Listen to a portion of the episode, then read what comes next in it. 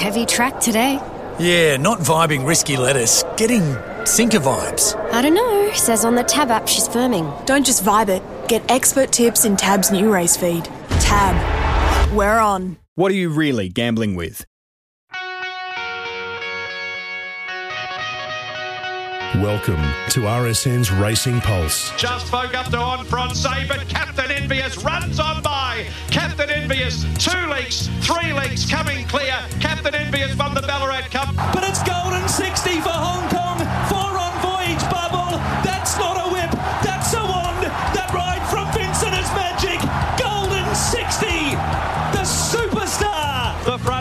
Jolly Star for James McDonald. Another big one. And 2,000 guineas on the bounce. Coming away from Shiraz and also Solcombe without a fight. Mark Zahra, a Melbourne Cup champion, wins it by two lengths.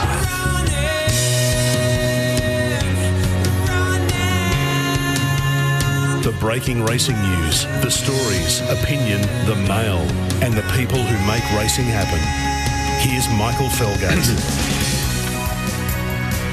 Good morning and welcome to Racing Pulse on this Monday, the 18th of December. You'd think with uh, a week just until Christmas that there wouldn't be that much to discuss in the world of racing, that things would be winding down, but we are celebrating what arguably could be the greatest sporting moment and racing moment of the year on the weekend because fairy tales do come true. The Damien Oliver farewell in WA will go down in history as one of, if not the greatest, retirement finales ever that we have seen as far as racing's concerned. That three winners to Damien Oliver, the last three races at Ascot, including the race named in his honour, the Damien Oliver Gold Rush, in one of his most vintage and most brilliant rides on Munhamek. We're going to discuss it in depth on today's program. We'll speak to Nick Ryan, the trainer who has known Ollie for so long and he's been so great in the build up to Ollie's farewell, doing all the media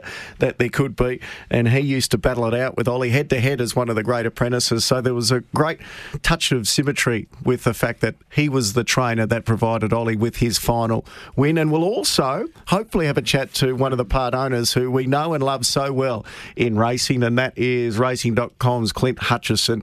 Um, Matty Stewart joins us, and so does Mick Sharkie. Um, there is so much to talk about and so much to relive over the weekend with Damien Oliver. And um, Sharky, you were there for the entirety on Saturday. I had to leave because I had a family commitment uh, for Christmas, so there was a lot of FOMO from my point of view. But the build up over there was absolutely phenomenal. I can't imagine what that feeling would have been like in the mounting yard as Ollie hit the line in that final race. Good morning to you. Good morning to Matty. Morning, boys. Morning. Yeah, I'm still in shock. Um, is it really only eight days till Christmas? So you, you've done all your shopping. yeah, I mean, Ollie's Ollie's one thing, but eight days till Christmas. What's going on there? I thought you've bought them all elephant t-shirts, haven't you? what? Actually, I got I got. Look, we'll get to Ollie eventually. They we'll get fall to out Ollie of the back of a truck. What is that that you're wearing? It's me, um, It's his Carter Beach t-shirt. uh, Magic It's his- Elephant t-shirt. It's his magic elephant. Um, I actually got one of the kids out of the way with a, a jacket that we got from work, and I gave it to him, and then he decided that it was too big, so then I gave it to Tiger Keenan yesterday. So I've recycled already. Um, just on the Ollie thing, it's. You can't, you can't, you just couldn't script it. If you did, if you put the script in and said, "Here's my script for my farewell," they go, oh, "Come make it real, son. Come on, you can't do that." Ollie's career, he's had a fair few movie yeah. scripts. Now, uh, the Cup was a great moment, Mm. but some people might say there needs to be a sequel after his finale. What's what's that actor's name who was in the castle who played him? Is he ready to go again for the sequel? Um, yeah, look, what do you say? And I still think the most extraordinary link up was as a mate of mine, WSD, texted and said, You do realise that Freedman won the big race in Brisbane and Scalacci won the dog race? Scalacci won the dog. Race. Yeah, so the tie in uh, was just extraordinary all around the country. So uh, Simon Miller described it really well, and it just makes it even more of a transition in a way, doesn't it? And Ollie will do what Ollie does, and he'll find really interesting things to do and stimulate himself. But just now, off the back of that, to to now to stop off the back of the peak of Everest mm. like that, that sort of moment and the adulation and that. Like, I just would love to know what he's thinking. I know he's done with it all. He was so- exhausted. but I just the in coming days when he goes down to Margaret River and walks along the beach and that, how does he reflect himself on his own life and career, and then wh- how long before he starts to think about what, what's the next adventure? You know? Well, if he's pulled up anything like Mick Sharkie, it'll be a while before he starts to think with some clarity because uh, it's not Kamal we have in the studio with us. It is Mick Sharkie, and um, there's a live. he, he was what they call front and centre. There's a live market on whether Sharkie will actually get through the program today because that voice is hanging in, hanging on by a thread. Barely.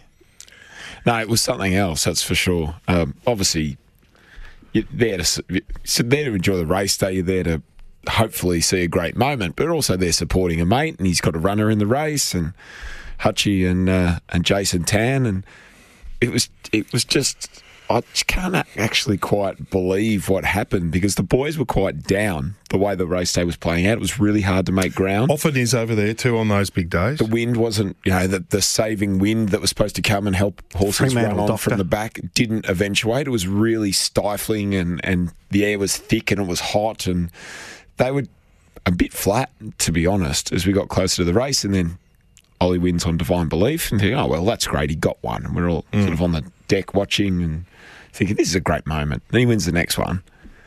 And then it became this, you know what's going to happen, don't you? Was it almost? He's going to win. It's going to happen. Yeah. He- well, we sort of started it. Did he ride it specifically that way to just because of the way the track was playing? It, if you're going to win, you're going to win with luck. That's all the only way it's going to happen. I uh, yeah, and later on that night we were chatting, and Ollie Ollie was there, and I sort of I don't I don't know Damien that well, which is weird. and Been in the same industry for seventeen years, but I sort of said to him, "Did you?" Could you believe when the gaps came and whatnot, thinking, you know, this is all just happening luck? And he said, Oh, no, I knew where the horse in front of me has a tendency to sort of shift a little bit. I knew this jockey, this jockey were in front of me. I thought, I want to be where they are because they'll take me to the right hmm. spot. And when he broke it down, he was so clinical. He said, You still rely on the gap. But he said, I knew if the gap came, the horse would take it because this horse will go. So even his last ever ride, he's going through it in this calculated sort of way. and this you is know? 10 o'clock at night, and he's thinking, hey, everybody just stopped. Even Nick Ryan went, Really? Yeah. He said, Well, I, he said, Well, yeah. And he said, Well, I didn't give any instructions. So I guess, but he'd had it mapped out. How do I overcome this this problem? You could see in the first 200 metres of the race that that was what his plan was going to be because the horse actually jumped quite well, but he was he was quick to ease and get to the inside part of the track. And look, if you're a punter, you're probably going, "Oh no, what's going on?" But then. When the horses got to the point of the turn, it, it opened up a little bit. And you have a look at Yeah. Bustler. Bustler's mm. run was mm. enormous, Yeah. but he went 25 wide, That's right. scouting. That's right. And you could never win doing that. Ollie knew you had to cut the corner, and that was the only way he could win. And he, he knew that the horse, if there was a gap, as tight, however wide it was, that the horse would go through it. And that's what he banked on, was if I get half a sniff here, this horse will go. And he did. It was just... Hmm. And you could see it happening. And Hutch, when I know we'll speak to him later on, but had some really close and long time friends there with him and, and we spent some time with, with the boys on, on Friday and they were just all around him and the the collective vibe it felt like it started within that little group of five or six people but then it grew as the rest of the crowd dialed in to what was going on and it it was just insane people were just jumping around screaming car- hugging each other it was just out of control what you just witnessed I don't think there's been a bigger moment in, in WA racing No. ever. Um, Just- and just the way incredible. that the crowd were, were on board, and, and Nick Ryan needs to take a big um, part of that congratulations uh, because the way he has prepared Munhamek was absolutely outstanding. And it would have been a, a meeting where people were going, Is this going to happen? Is this going to happen? Ollie got beaten on a few horses they thought could win earlier in the day. But then the way he finished, three wins in a row, including the highlight, Munhamek in his own race. He's gone for home. He's raced two in front. Divine Belief is clear. It's still Divine Belief. The racing gods have finally answered the call. The crowd's gone wild. Ollie's won it on Divine Belief. Old Chisel on the outside reaches the lead. Brooklyn Pier gets through. Magnificent Andy is coming. Fast start. Magnificent Andy. Upper limits. Ollie's done it again. Magnificent Andy with Magnificent Ollie. It's Ripcord. Ripcord and now Munhamek. Munhamek has got there. Oliver's got the run. The racing gods have spoken. It's gold, gold, gold at Ascot. Ollie goes out a winner in the gold rush. Second and third, Ripcord comfort me. Well, I couldn't think of a better way to finish it. Um, you're right, it was death or glory at the top of the straight, but I, I knew this horse, I had a bit of confidence in this horse. He can take the gaps when they come. And um, Nick Ryan did a great job with him. I just had to point him in the right direction. When the gaps came, he, he worked his way through them well. And um, it was a great win, but an unbelievable feeling. And uh, I couldn't think of a better way to finish it off. Uh, a bit of relief, I suppose. Yeah, it was, attention is not my really my, my area. Um, but um, I understand it's it's been overwhelming. But um, you know, the crowd here at, at Ascot today, you know, what a wonderful reception. It's just, you know, I, I think it's the biggest crowd I've seen here, and um, you know, just the, the applause and the roar I got. Oh, mate, I'm speechless. What a ballsy ride. He's just the greatest. Um, could you have scripted it? I, I, don't think so. Oh, mate, I was sort of, I was having um, flashbacks to Derby Day when he, when he was held up, and mate, they talk about racing gods. He is a god. Oh, how beautifully summed up from everyone. Uh, and to listen to the crowd in the background, Darren McAuliffe's calls, not just to Munhamek, but the way he built throughout the afternoon with Ollie's wins was simply sensational.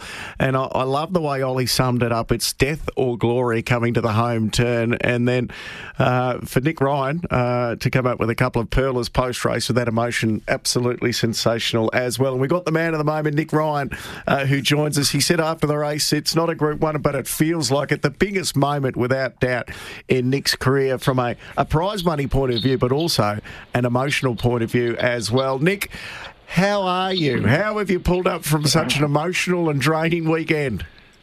Yeah, morning, boys. Um, yeah, look, um, I'm still pinching myself. It's um, what an unbelievable day. It's, it's um, one of the greatest feelings I've ever had in my life, and something that I'll remember forever. It's almost like getting being the best supporting actor in the greatest film of all time, isn't it? You're you're Philip Seymour Hoffman uh, in this case. Uh, is that the way you felt that it was all about Ollie, but you it was such a huge thing that you were a central figure in the biggest racing story in West Australian history? Yeah, look, it's it's still uh, honestly still sinking in. Um, it's just um, it's a real privilege just to be a part of something that I guess is going to be one of the greatest sporting moments, or go down as one of the greatest sporting moments that we've seen. Morning, Nick. As a trainer who's also been a jockey, I think what was really palpable post race and, and having a, a, beer with you later on was the, huge respect that you have personally for, for Ollie. Tell tell us a little bit about you know your relationship with him when you were riding, and then how that's transitioned as a trainer. Yeah, look, I, I think um, it's so special.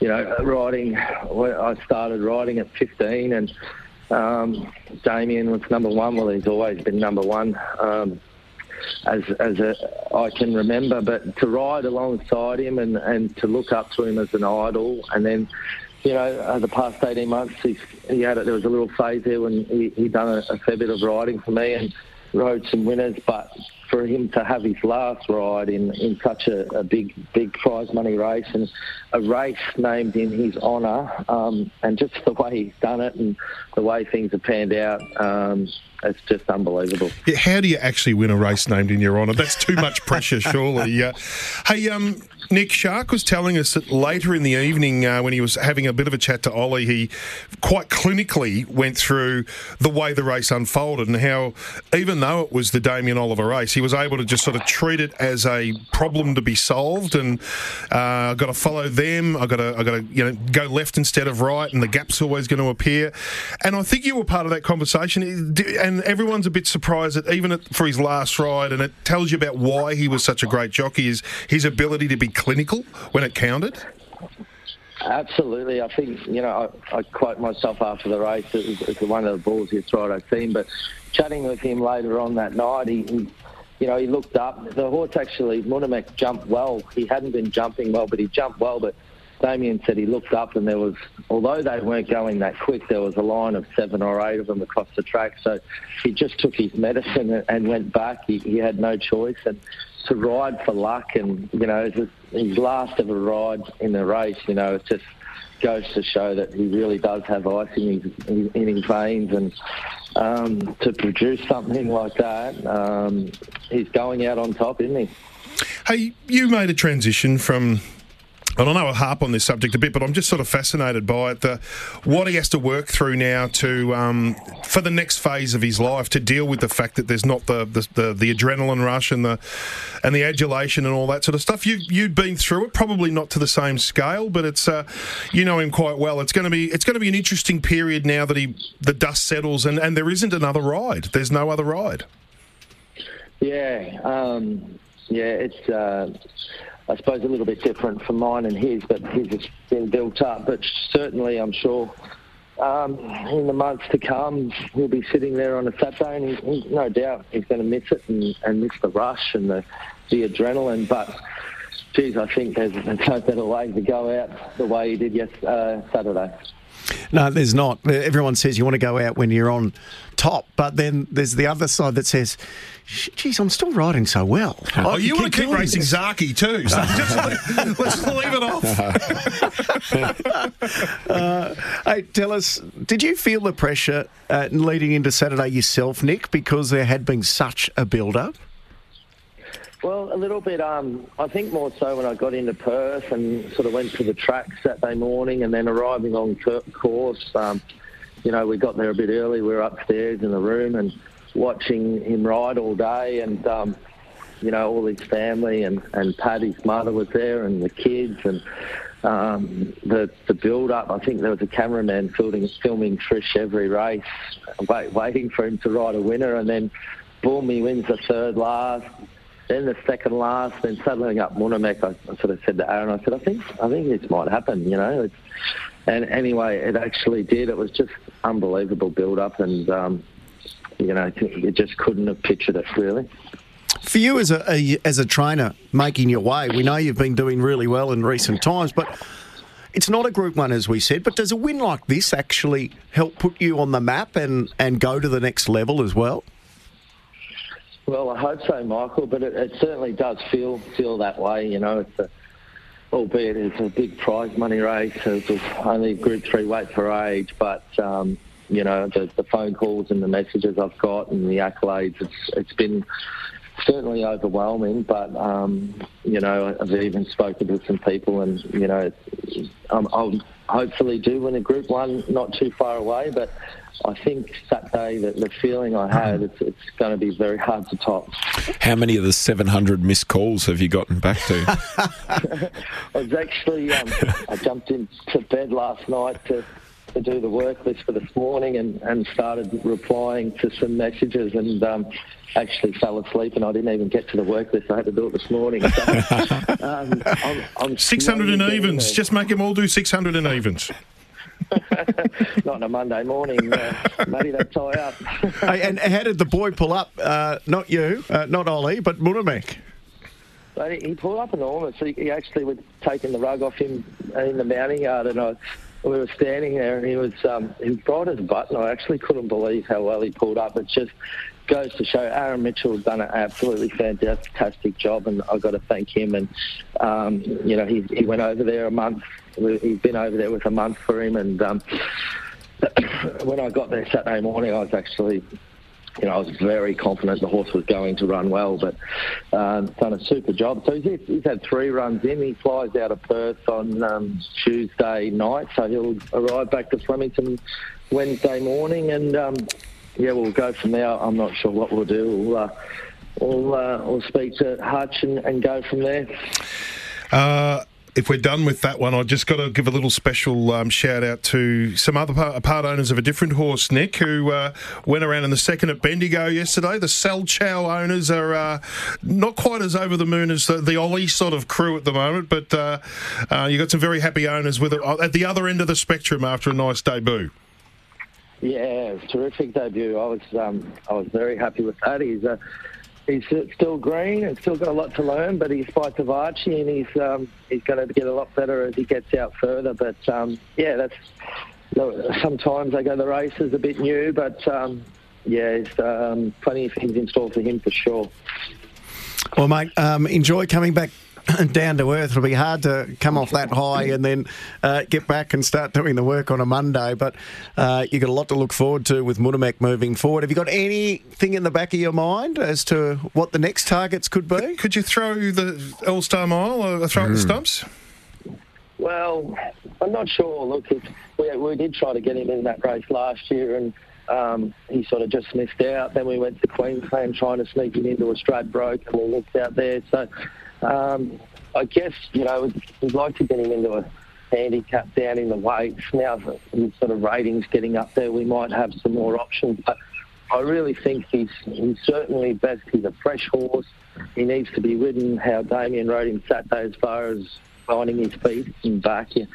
So, um, yeah, he's, uh, I think we'll open some doors now. We've got his rating up and um, we'll have some more options. Got to find another jockey now too. Yeah, I know. I know. It's going to be uh, it's going to be hard to replace that one. Uh, well done, Nick. Uh, you uh, played such a brilliant role in what is a day most people will never forget. Enjoy it. Thanks, boys. Cheers. Uh, he's a star, mm. Nick Ryan, absolute star, yeah, and one of the nicest good. people you'll ever meet. Um, you know, get to spend a bit of time with him, but for everything he's been through, you forget what a champion jockey he was to win the premiership as an apprentice. Mm. I think he's the last one to have done that. I'll stand corrected if that's wrong. But anyway, if not, he was, he was excellent. He's yeah. an excellent jockey. Yeah, excellent. Oh, well, he was Blake Shinn, and Blake Shinn was him. That was the bottom line. And then he had time in the wilderness. Um, well, he started working on the roads. That's right. Yeah. And then for what he's been able to do now, and when we were talking to him over there, we had him on the radio, and never says no. And he's had so many media commitments. He was like, "I just keen to keep my stable about thirty-five because I want to ride them all work, so I know them intimately myself." And he said, "I just want to have premium quality and." Smaller numbers, and he's obviously he's obviously got the gift as a trainer as well. Well, he's always just going to be part of the bigger story, isn't he? No, nothing will change that. No matter how well he does as a trainer, he's going to be the bloke who trained Ollie's last winner. It's crazy, isn't it, when you think about you know it's the reaction, and everything else. It felt like a Group One race day. It's a Group Three. Like that horse will be able to get into a Stradbroke in the winter with a really winnable weight. Sounds like Stradbroke first up's the sort of thing he's thinking about, doesn't it? Yeah, I'm not sure about first up, but whether they just do a similar thing where mm. they just because he had that really long prep when he first sort of came to Australia, and then this time around it was a more deliberate. Okay, we're going to go bounce, bounce, bounce third up into this race, and I think uh, by the sounds of things on on Saturday night, that would probably be a leading option, which gives you another great option of looking at a Rupert Clarke or something like that. Well, he's very you know, popular in Perth. Could he have a crack at a quokka? 1200. Mm, he's probably a better 14 to 16. Uh, fresh 1200. Who knows? You're but anyway, run into he's Amelia's, he's not Amelia's jewel in that race. Yeah. Um, a few SMSs before we take a break. A Black Caviar and Winks, the only others to win races named in their honour. Pretty good company to be in. Um, what a weekend. Ollie, unve- unbelievable. Nick Ryan take a bow. Uh, hi, Michael. Not all champions racing Group 1 races. Of all people, Terry, Terry Bailey was glowing in his praise, worth listening to uh, a call urging his horse on. Okay, I'll have to catch up with that. Um, a 10 year old trained by an 82 year old winning his first race in over three years uh, at Colac on Sunday. Well, uh, we were caught up with all the stuff in Perth, so I'll follow that up. That sounds like a good yarn. Thank you for sending that through. Uh, boys, the most amazing thing to watch on the TV, the Ollie show unfolding after its first win. I thought, oh, good on him. The second, you could tell something special was going to happen. I immediately opened my wallet, put everything on Munhamek, and had tears in my eyes uh, after the win. Um, Morning, guys. Ollie's final day riding was bloody brilliant. He really is the goat. Only downside, the Fun Police stewards finding him $500 for his waving of the whip. What do you reckon, boys? I, I don't mind it because it's it's like It's racing's ridiculous. never going to let go. The rules are the rules. Like, I, I sort of think it's kind of got a nice irony to It's it that most he, that he got whacked. I think he would have a chuckle about it though. I mean, I think the bloke who's going to pay the fine would probably roll his eyes and goes, "Yeah, okay, they, they got me at the they got me late." The stewards. Do you know one of the other things that I, I thought was brilliant was the reaction of his his contemporaries, so the fellow jockeys on social media afterwards. I'll, I'll give you a snapshot of some of the tweets that were sent out. Damian Lane, what a special day to be part of. Words will never do it justice, but fitting send off for the best we've seen. End of an era. What a privilege it was to have ridden alongside the goat. Mark Zahra went out. A goat special. James McDonald, yes. Ollie, so good. Hugh Bowman, goat ends on his terms. Jamie Kah, he is the proper goat. Oh my God. Dan Stackhouse, the goat is all class. Dan Moor, get Scorsese on the phone because the cup needs a sequel. Freak. Uh, so according to Bucket, Scorsese's the so there'll be there'll be blood and guts everywhere. If Scorsese's going to direct it, there'll be someone in the boot of the car. I know. A snapshot of some of the, uh, the great SMSs. hey, we need to take a quick break. Into Just, just quickly, the, the horse that that tweeter was re- uh, texter was referring to was a good yarn. The ten year old who won at Colac hadn't won for about four hundred days, but went around three dollars forty. So such was the Wow. depth of that race. Well, we might grab that race call out uh, from TB according to the SMS, and we'll look forward to doing something on that maybe on tomorrow's program. Quick break into nine o'clock, and then we might speak to Clint Hutchison if he's back from Perth after the break. On RSN's Racing Pulse, this is The Verdict. Welcome back to the verdict. Got a heap of SMS which we will get through. Um, boys, we'll also talk a little bit later about the meeting at Caulfield. What a what a day it was at Caulfield for the jockeys. Uh, we're going to have a chat to um, Maddie. Stewart, well, maybe we won't today. Maybe we'll do it later. I'll leave uh, it for you because uh, your Celine Machine, a treble at Caulfield. Tatum Bull had a double, and uh, the Irish import that Mm. Ciaron Maher and Dave Eustace has brought uh, out here to Australia also. Um, at a, a double as well, so he's going to take a, a power beating, I think, with the horses that and the firepower he'll have over the summer. We'll head up to um, Queensland because you alluded to the fact, Matty, about the remarkable day that we had. If you were a Damien Oliver theme fan throughout the day, Scalacci, the greyhound that he went and met last week, uh, an um, unbelievable win in the rank, Phoenix. rank outsider. Yeah, I know. I spoke to Talgi during the week and he gave it a good push. Thirty-one dollars into I think twenties. Actually, we're going to talk to the Telgi, the pizza man. He's a brilliant Then he story. got two greyhounds. We're going to talk to him on uh, what's it, cracking the codes a little bit later on. Yeah, So he's got a pizza shop as well, and we'll head up and have a chat to Lee Freedman because obviously Ollie's greatest mentor. Um, three years since Lee Freedman's won a, a listed or group race, and he did that with Encoda in the Grand Prix on Saturday. So plenty more still to come on the verdict. But uh, as we round out the Ollie fairy tale, uh, let's have a chat to the man who masterminded getting Damien Oliver on Munhamek. Uh, The architect. we know him very well because he is Hong Kong Hutchie. Now, uh, what do we call him in WA? He'd be the, the godfather of king, WA, I think. the king of WA. Clint Hutchison, who joins us. Hutchie, congratulations, mate. Oh, what weekend, guys. Um, just unbelievable. I've better preface everything by saying um, we're going to run out of racing cliches, and if my voice gets through the interview, we'll be doing well. has anyone posted bail for you yet? Feels a bit like that. It was a long day. It was a long flight back yesterday, but what an enjoyable one. Um, just an incredible weekend. I, you know, you just go over and over in your head about the whole day, and I mean, to end your career that way, I mean, it just leaves you speechless. And the whole, the crowd, the moment, just, just something very, very special. Hutch, uh, everyone listening obviously knows you from dot .com and from your time in Hong Kong, but it's probably less known is your, you know, your roots are in WA, connection with WA, but there's also a really strong family connection with the Olivers. Can you share a little bit about that?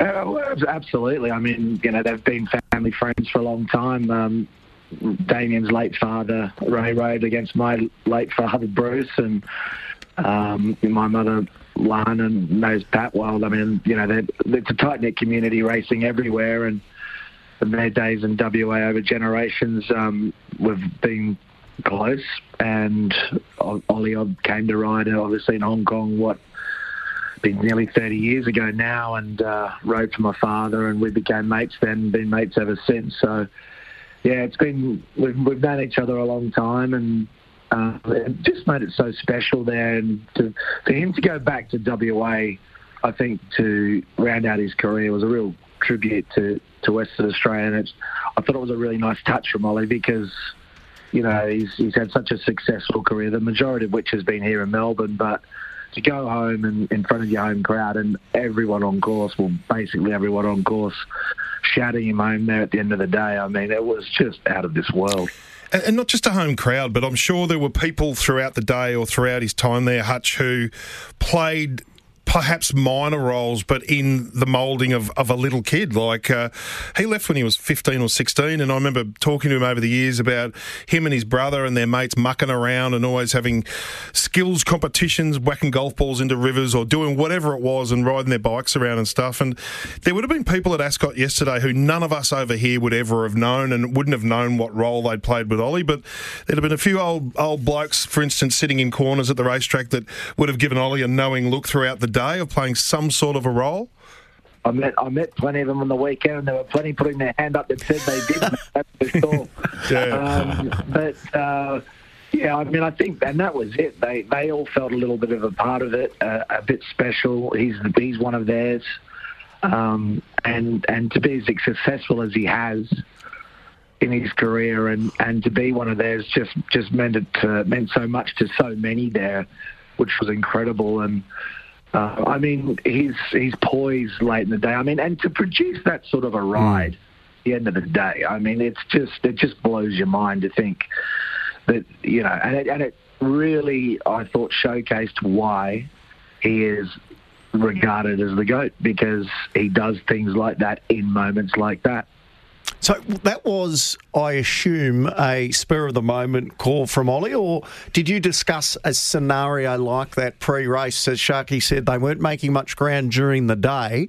Um, or did you just go, uh, Ollie, leave it up to you? Or did he give you any inkling as to that could be the way well, he wanted to ride I'll, it? I'll run you through what happened. I mean, obviously through the day, we were, we were want, everyone was wanting him to get a winner, and it wasn't happening. And we're thinking, oh, gee, I hope he gets a winner today because you know, you don't want to see him bow out without one. And then obviously he, booted one home and the crowd were elated and then he got another one home and I'm like, oh, this is great. Um, I, I, honestly, it was almost like a feeling of relief that he's going to end up and he's got a couple of winners and we were hopeful. We, I mean, our barrier draw, the way the track was riding, we're thinking, oh, this is not great. But the one bit of when you're talking tactics, what we did say uh, had a quick chat with Ned. We're not telling him anything. We don't tell, we don't tell this guy what to do. Just leave it with him. It wasn't his game plan. He told us what his game plan was, but this is the other part about why it was such a brilliant ride. I mean, he, he said Ballard Road to his outside didn't jump well, so he went back to another plan. He went back and rode for luck. He said they weren't going quick enough. I was going to need a lot of luck. Thousand metres from home, I thought, oh, this will be nice if we can run a nice third or fourth with some luck, which we probably won't get. And the next minute, um, what, 10 or 15 seconds later, when he was tracking into it and looking for a run, it uh, started to build and get very exciting. And I, it was just a bit of a blur the whole moment when he burst through and the crowd just erupted. Uh, was alongside me, nearly broke my back when he gave me a hug. but um, it was just incredible. No, it wasn't. It was a it was a plan that he made on the move. I mean, and that's what he does. And when I was talking to him that night, he was sort of saying he went back into the room at the end of the day. He had a good chat to all the boys, and he was sort of saying to them, "Listen, the one thing you got to do when you're riding," he said, "trust your trust your own judgment and back your own judgment. And he goes, I know a lot of the time you get instructions or whatever, and you've got to follow them out to an extent, but part of being good or great is really backing yourself. See, racing's got horse heroes and human heroes, hasn't mm. it? Like, I remember the arc was just the, the, 10 minutes after that was amazing. You would have felt it with Equinox, Michael. And mm. last Sunday at Sha Tin, Hutchie, how do you compare the, the, the hero worship of the horses to the to the Ollie worship at Ascot? Well, bit of um, self bias, or I mean, honestly, I you couldn't believe. I mean, what a trip I've had away. Went to went and saw Golden Sixty do that in Hong Kong, and I thought, well, I'm not going to top that this year. And then to come back to Perth and, and catch up with all my, I mean, it was great for for me as well. I had some mates there from school and a lot of friends that have that came along to enjoy the day as well. Um, special thanks again to everyone who sent out some messages as well. I haven't had time to get back to everyone, but I want to thank everybody and it's just been amazing. But yeah, to, to share that with everyone was great. Um, Nick Ryan's done and Aaron Mitchell have done this unbelievable job with Munhamek, and then to get that ride on the day was was just. I mean, I, I still honestly, I think I've probably watched the replay nine thousand times, and uh, that, that's been today. Uh, it's been bloody magnificent. Um, and I'm glad you and also Nick Ryan mentioned Aaron Mitchell. We had a, a beer with him on Friday, and he's such a ripper young man and he's planning to maybe head overseas and further his career. He wants to be a trainer. His jockey days are over. So, um, you know, he's he's going to be someone of the future that we'll be talking about, I think, as well, Hutchie. Oh, definitely. And, you know, the, the young guys, the go-getters that, that do the job really, really well. The, you know, Nick was very confident pre-race um, on the back of what a sterling job that Aaron had done. And, you know, these guys took Mac, who's an aging galloper, and he his form here compared to Hong Kong has gone to another level. Um, he relied really sound in Caspar Fownes' yard, but Nick's done an unbelievable job and with his team, including Aaron, who's been at the forefront. And to take him up to Queensland and win there, come back, I mean, he's been an iron horse, but you've got to know your horse as well, and you've got to execute and, and do the job. And I can't speak highly enough of him. He's he's been fantastic. It's a, once again, it's a pleasure to sort of you know, be involved in that in that team and. Um, it's going to be very, very special for a long, long time. Well, and uh, Sharkie tells us you had another string to your bow as well, because we know dancing Hutchie, uh, but uh, oh. apparently we heard singing Hutchie on Saturday night. Incredible singing Mate. voice. Absolute and, songbird, and, Hutchie. Absolute songbird. We were captivated. well, I, I might have to put the belt out a, a, Rod Stewart number at this point in time because we're uh, we're sort of struggling with the voice at this point. But hey, you know what? Um, we had a great night. It was. I mean, it just it was amazing. It really was. Uh, well, enjoy it. You deserve it, mate. Uh, well done. Uh, it's uh, a great moment in Australian racing that you are now forever linked to. Um, and as Matty Stewart was saying, um, I think we were talking about it on the Friday. If they, if he does win, they may make a sequel. And you said you've already got Danny DeVito lined up for your part. So. Could DeVito sing? Because he's going to need to. Uh, good on you, Hutchie. Enjoy it. Cheers, boys. Uh, all right, that was great. Um, a great way to end 2023, and, and we'll get the apprentice in a little later because he put up a really good poll with the breakfast crew this morning saying, Is that the greatest finale um, that you can recall from a, a mm. racing but sporting perspective? Was I'm trying Kathy, to think. Was that her last race, Sydney? Kathy no. No, I think she continued to, she? to, run on after that. I'm sure she did. From um, a racing point but I'll view, stand stand corrected and send us through SMS. And we not just racing, but if there's a, a great finish to a career. We've seen a few of the footballers like Shane Crawford win a premiership and Joel Selwood as well in their last games. But is there another massive sporting moment where they've signed out on top like Ollie? I well, think from a racing point of view, the obvious ones that come to mind, uh, you know, probably recent and looking back, Winx's last race was big. Black Caviar's last race was big. I think they're probably Makybe superseded Diva. by Makybe Diva, the third Melbourne Cup, and then. But we didn't but know you, at the time. The other aspect is too, a horse can't talk. Mm. The horse can't share with you, and that's been such a, a, a different aspect with the Ollie retirement and farewell. He's been able to express how he's been feeling, how he rode the race, everything around it. We've heard from the person the rather pressure. than hypothesising about oh well, this horse, how good is the horse? You can't. We didn't have to speak for mm. Ollie. He spoke for himself, and then so did everybody else connected with it. The storyline for me was just mm. absolutely amazing with this. I was watching YouTube last night, and I got stuck on boxing again, as I always do. Jack, American, like as far as just amazing ticker tape farewells, um, it was either Jack Johnson or Jack Dempsey. It was one of those two. And the streets of New York, when, when there was nothing else to do, Mm. oh, I might as well go and say goodbye to this bloke. Hmm. They there was a million people lining the streets of New York, waving things. When I'm pretty sure it was when Jack Dempsey had regained the world title or when he retired. I think a million people down the main street of New York waving waving things at you is is pretty big. Uh, what about those vic- victory? You know, the great soccer teams when they go back to Brazil and they're fated in the main street and things like that. That's that's sort of the level that I'm trying to think of. Yeah. Well, uh, we'll take a break. A couple of SMSs here. Um, that was amazing. Uh, the fact that Shark remembers a conversation with Ollie at 10 pm is a special moment in itself. and there's another one saying that um, Shark trying to lift Hutchie up off the ground in the back of the TV was his favourite moment of the Oh, week. I got him up. I span him around. The problem was, as Hutch alluded to, later on he said, You know, I have a chronic, serious back problem. I said, Sorry, I didn't think of that at the time. I was just doing some chiropractic, little chiropractic adjustment. Uh, there's a few SMSs coming through here. Cam Smith at the Storm, his final uh, match would be up there. And then others, uh, on your point, Matty, saying, to be fair, we didn't know that it was Selwood's last. We didn't know it was Black Caviar Makybe Diva's last as well. So keep those SMSs coming had through. an amazing farewell? I could imagine someone like Babe Ruth that would that would be up there. Yeah.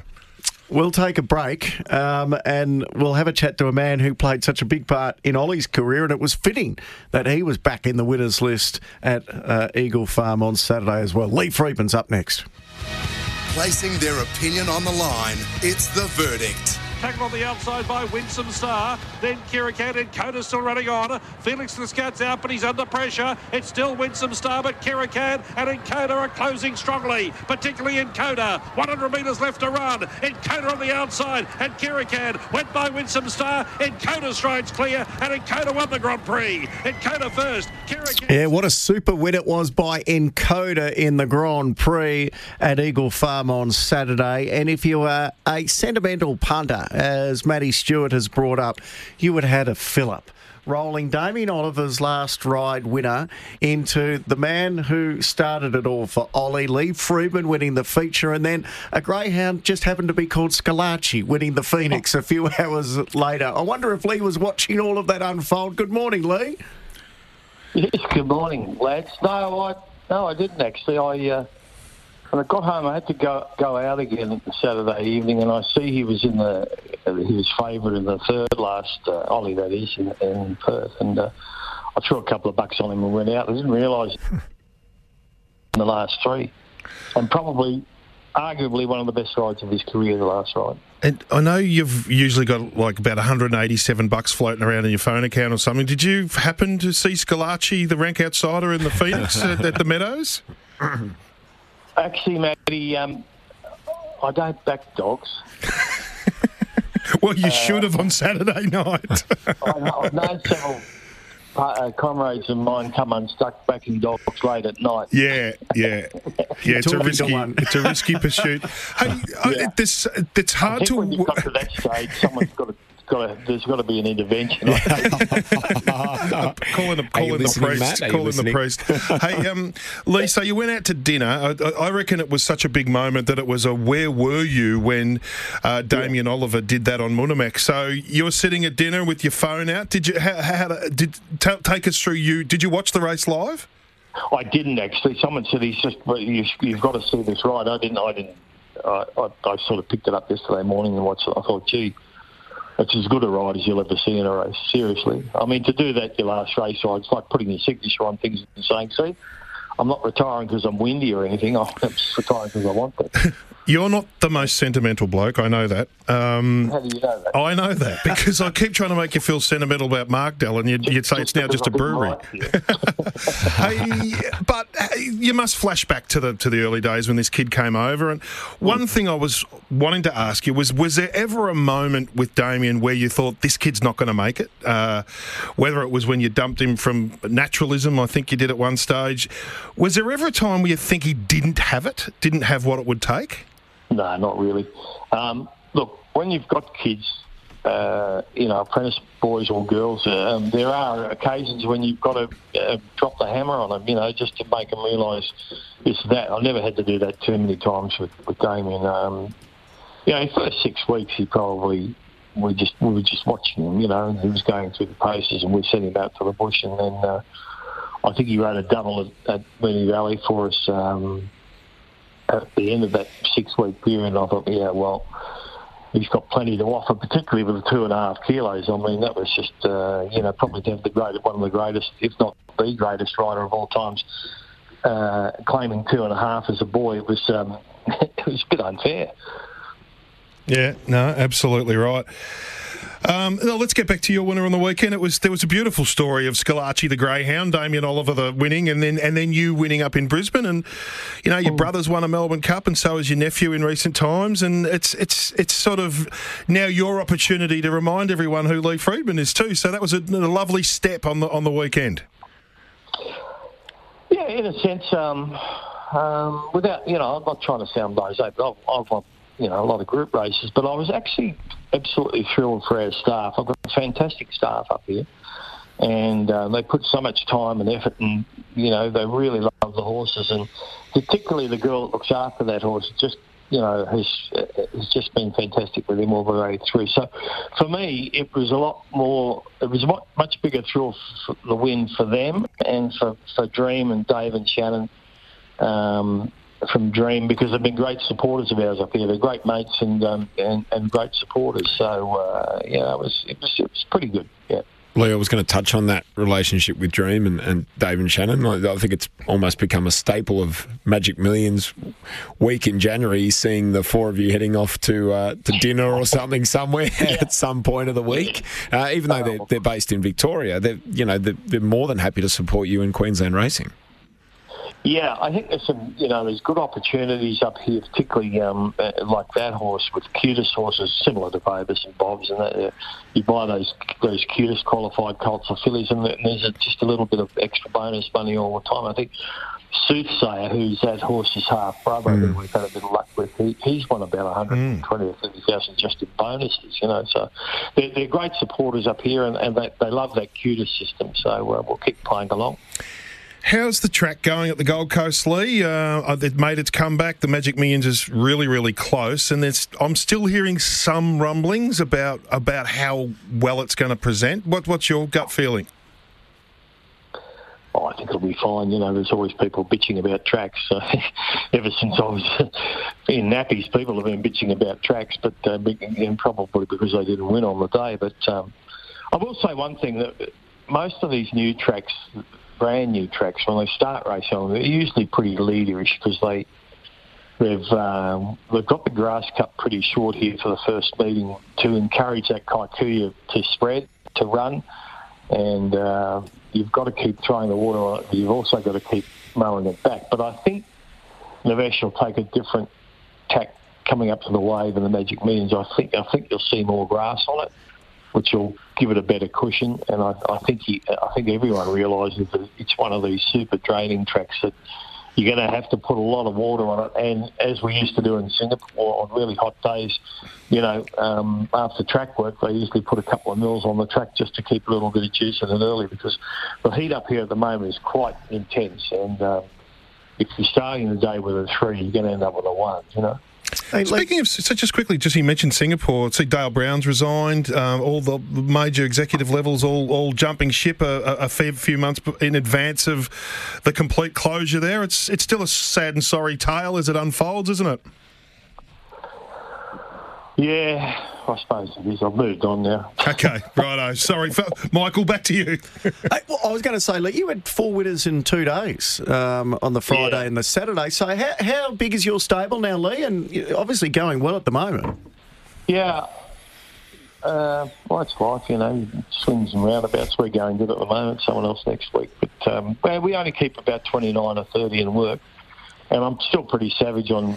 I get rid of them pretty quick. Um, but those horses have, uh, we just moved stable actually for the eighth, seventh or eighth time since I've been here. And we're, we're finally in what we hope will be our final digs. Um, and the horses have settled in really well. And Um, interesting, two of my um, girl riders, you know, gallop riders, rode two of those um, Encoda with another uh, filly on the track on last Tuesday, and said how great the track felt, but how well those horses worked. And um, uh, both of them won. She won on the Friday, and he won on the Saturday. So you- you're obviously still loving it then. Um, you, I was going to ask him though. After six or seven moves, are you getting a bit fed up? Oh, look, I don't interfere. I don't interfere too much when they're moving. I think it drives my foreman and his wife mad. But um, um, that, look, they knew this was always going to. The end game was always this. So the final move was um, wasn't too bad. We just had to move out of Magic Millions, obviously, because with the sale coming up. But uh, we've moved up the road into some really good stables, and they, you know they're, they're, they're, they're well appointed. Peter Robl's in, in the stable next door to me. He's just renovated that, so they're, they're good stables. And um, I'll tell you what, my horses will be good, good travellers if they're ever good enough. Because I don't um, from one place to the other. You, you mentioned you've done it all, Lee. Uh, you're a Hall of Fame trainer and the, the, the Cups and uh, Group 1 races. But how much of a kick did you get sitting back watching um, your brother Anthony and, and Sam win the Melbourne Cup this year? Oh, obviously, you know, blood thicker than water. It, it, was a great achievement, you know. And to be fair, he the old boy had a bit more to do with it than the young boy because he, he spent most of his time training down at um, at Pinecliff, and uh, that horse has had its, its dramas. It's, I think it's had, correct me if I'm wrong, but I think it's had screws in its joint or it's something or other. And um, he's just gone wrong again, which is unfortunate. But you know, you can always cry about those sort of things, but it would have been worse if he'd gone wrong before the Caulfield and Melbourne Cup. So at least he's bagged them. Um, no, they're going great. They're run a good operation. They've got a good operation there with Pinecliff working in tandem with that Flemington stable, and um, you know they're they're uh, they've got some nice horses. Yeah. And seeing Anthony's unbridled jubilation that uh, continues to this day after the cup, it's it's uh, you know jumping through hoops and uh, celebrating wildly. He was smiling on the inside. Yeah, no, he's an internal smiler. There's no doubt about that. Hey, uh, good on your league. Um, wrap for you on the weekend, and hopefully uh, you buy some nice ones at the millions and go on from there. Can't afford them. I've, I've got to find some putters. Well, uh, we'll put I'm out there. I'm looking for putters. We'll put the call out. Hey, well, just tell us quickly where's Encoda go next? Do we see it over the millions? Actually, good question, Michael. He, after discussions with Dave yesterday, there's a two hundred thousand dollar bonus if a horse, if a three-year-old can win the Grand Prix and the Wave, which is the week before the Magic Million. So, whereas I was going to tip him out today, I'm going to delay that three weeks and try and have a crack at the Wave because it's tremendous money for that horse and. Uh, and the older he gets in really well as a three-year-old at that distance at weight grades this time of year. I think he gets 53 or 53 and a half, and the older horses have to give him five kilos. So that that won't be an easy task for them. I would have thought. Uh, good on you, Lee. We'll look forward to seeing you at the millions. Cheers. See ya. Lee Freedman joining us there. Uh, he just seems to be pretty happy, just flying under the radar these days, almost semi-retirement, enjoying the, the Gold Coast lifestyle, Lee Freedman. Hard to tell with Lee, i got to say. It's very hard to tell whether he's mopey or happy, i got to say. Uh, I'll tell you what, did you happen to see the win of Far Too Easy in the Lock Oh, A up gee, there? yeah, dominant. It- it Absolutely dominant. absolutely arrogant. So I think it goes to maybe the Millions Cup on Magic Millions Day, and it comes through the Kosciuszko and the Ramornie, but it uh, it put in a career best performance up there on Saturday. Yeah, look, he's a pretty handy horse, far too easy, and he's got quite a um, eye-catching action and. Where his markings are, it's like he sort of hits out, and you notice the white on Yeah, him and yeah. everything else. But yeah, he was totally dominant. Dollar fifty-five favourite in from a dollar ninety-five. They it's the only one they wanted to be with, wasn't it? And yeah, he's very effective. Any conditions, he's he's sort of capable to that listed Group Three level. But when he gets his toe into the track, he goes to a, a different level, and that's what he did on, on to, Saturday. Good to hear that the track seems to be going forward in a good way because there had been a lot of rumblings about it. It's yet to be proven how it'll race on the day, but um, the signs are good. Uh, we'll take a quick break because then I want to talk about the Caulfield Day, and it was probably uh, more the jockeys than the horses we were talking about. A couple of nice performances as well, and I'll get to a lot more of your SMSs. Uh, we've got a few racing issues to talk about. We'll touch on the Inter Dominion and also the Phoenix a little later in the program as well. Ryan Phelan, Jason Adams to give us the roundup on what were two outstanding uh, features in the harness and greyhound world. All that's still to come. On RSN's Racing Pulse, this is The Verdict. Alhambra led at the 150. Regal Power challenges the outside. Then Herman Hess. Regal Power took the front from Alhambra lad. Herman Hess, Grand Piero, and it's Regal Power. Today's the day. Piaggio Montatha at the 100, followed by Isha. It's Piaggio sprinting up in the middle, kicking hard. Piaggio and neck. Piaggio. Piaggio beat Montatha. Isha. Is It Me is moving up on the outside of it. It's Pink Bow Tie about a neck. Now a half head to Is It Me, who claims it. Is It Me takes the lead and surges on. Nice gelding. Is It Me? Is It Me won it by a length and a quarter. Pink Bow Tie second. He's building a nice record, is it me? As is Celine Gaudray, who was at her brilliant best at Caulfield on Saturday. As I mentioned at the top of the program, a treble to Celine Gaudray, a double to Tatum Bull, and also a double to Dylan Browne uh, McMonagle. So it was a, a great day for multiples for the jockeys on Saturday. But I think Celine's one that uh, we know you've been singing the praises of for a long, long time, Maddie. I thought her first win, that win on Regal Power, where she just said to Will Price, I'm not having any of this, uh, and just absolutely hammered him back into uh, behind. It, it showed the, the strength and power that she's not scared of anyone. No, she's just got the perfect personality too. She seems butter wouldn't melt in her mouth. And I remember three or four years ago when my kids were going down to Mick Kent's on a Sunday, there's a guy, very smart guy that worked for Mick called Graham, who used to train as well, who kept saying, we're, Mick and I were always talking about, God, you see Jamie Kah on the weekend? Well, what about what she did there and that? And he's saying, I'm telling you blokes now, this Celine Gaudray um, is the one. And um, she is. You can't help but think, how does she compare to Jamie Kah? Does she ride the same? Is she heading in the same direction? Is she as good? Is she going to be as good?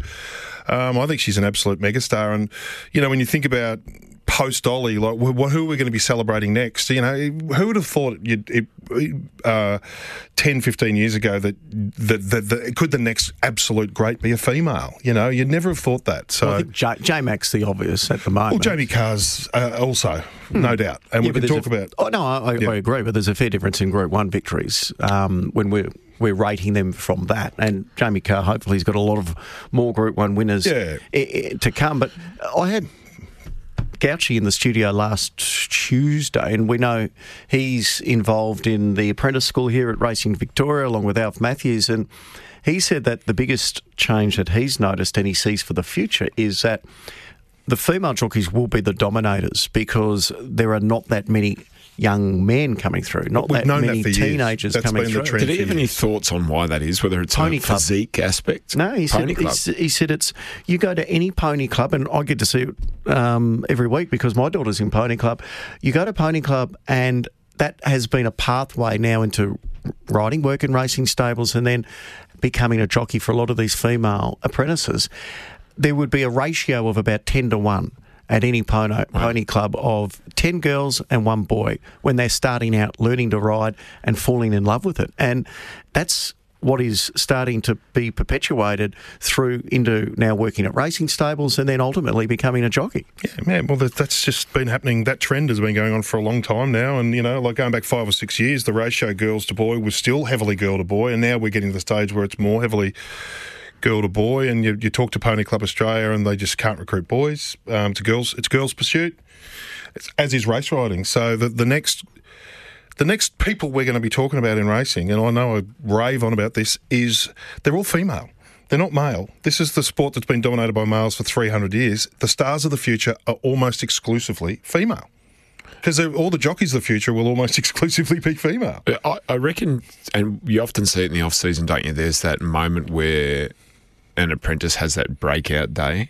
I know it doesn't come as a shock that Celine Gaudray's had a good day on a Saturday, but that's the best I've seen her ride across a particular meeting. Like her- Piaggio in the perfect spot. never And, gonna her, beaten. and her pulse doesn't race. Like she just gets off every win and goes, "Yeah, that's And great. The I'll move on to the next Piaggio one." win, she was entitled to it, with the pressure over that last 400 metres, there was a horse inside, there was a horse outside, there was a, three of them effectively going together. He'd been exposed, and potentially you would have thought Piaggio would have continued on and maybe won a little bit easier. But she didn't panic, just kept him going strong. She can really get them to. She's one of those jockeys that when she gets into them and gets low and starts to push, they do respond, Mm. and you can see it. And he definitely was a classic example of that, responding under pressure um, for Celine. And then the Is It Me ride. Know it was a lot easier, but just the time timing was perfect into the right spot of the track. Went through, gave the horse what it needed, which was a bit of a clear air to, to sort of build and hit its stride. It, yeah, she she didn't make many mistakes, if any, on Saturday. And you just watch those replays and think, okay, maybe this is the launch pad. Oh, she's. It's not the. sh- It's, she's not overnight. She's been doing No, this. This yeah, has not been an that. absolute. Yeah, but- but as a collective- she wrote four at Sandown six months ago. As a collective, those were those were bloody good Yeah, yeah, they were. One thing that's different about Celine uh, Gaudray and Holly Doyle to say Jamie Kah is physically. Jamie Kah is very slight. Celine Gaudray is a unit. Like she's very, very powerful. She's a really powerful physical specimen. Holly Doyle's the same. Holly Doyle's like a pocket rocket. So whether that gives them a little, they may not be as good as Jamie Kah, but they might have a little physical oomph that she may not, maybe doesn't have. And let's not forget Tatum Bull on No. Saturday. Her ride My on boy my, my boy Birmingham. It was like you'd pick up the form guide from the early 80s, late 70s, 66 and a half kilos. Um, she took three kilos off. He still wins with 63 and a half. Uh, phenomenal effort from Tony and Calvin McEvoy. But her ride to dominate that race with the big weight, keeping him rolling, keeping his momentum going, it was was outstanding. Yeah, it was. Timing was everything there, and the little clock you know, head getting the sectionals right. You know, the horse was in an absolute happy place, bowling along, uh, controlling the race, but running it at a tempo where it was going to be difficult for them to, to sort of make any meaningful ground. It's a benchmark 70. You know, we're into the off season now. Rides are as important as anything because the, the quality of the horse is so even in these benchmark races, particularly on a Saturday when everyone's chasing a, a metro win.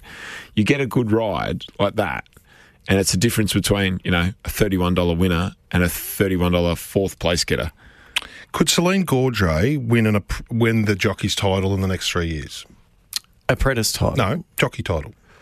Um, well, there's a possibility. Um, depends 'Cause Like, Kah, it was ne- it was Yeah, never- no one ever you thought are Kah very, you are, you are prone to big sweeping statements. You are. Oh, but pot kettle black over there. No, hang on. Friday You're- you're not- Matt- in the last you're three weeks, Matt Stewart.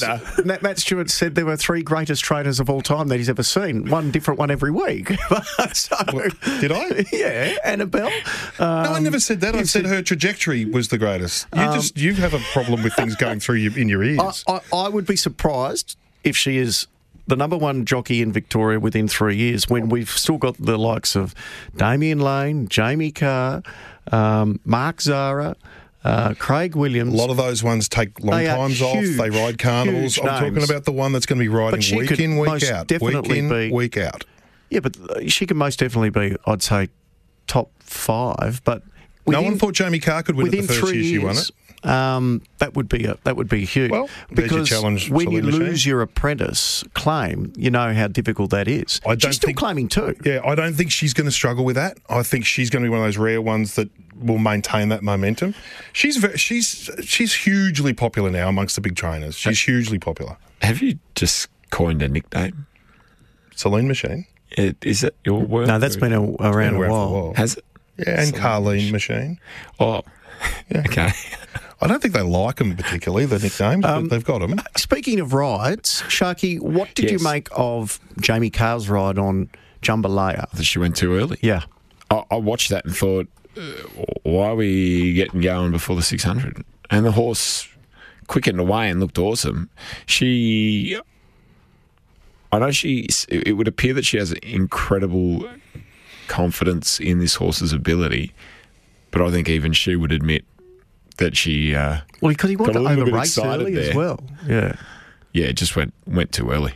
Uh, may I- not have made a difference. Ginger and Pink was pretty dominant in the end, but Well, I think it probably did make a difference. You can't. I, I don't know. I haven't looked at the sectionals yet, but seemed to be seemed to be a little early to, to push the go button. Again, we we it's a horse with good ability, but it's a benchmark seventy. Hmm. It, it's not. If he's going to be a stakes horse, it still has to come. That was start number two. Anyway, that was my view of it. What do you make of on the other end of the scale? Uh, she rode beautifully to get traffic warden home in the first, cutting the corner there. Um, um, it's hard to, to judge these two year olds, isn't it? Wasn't Duff keen on that on Saturday Well, morning when he spoke to you and I? Just you know, oh, traffic warden, oh, it'll win. Yeah, because it'll be winning. I think- you think, wow, hang on. Quite possibly the best two year old we've seen so far is the horse it ran into on debut, Storm Boy.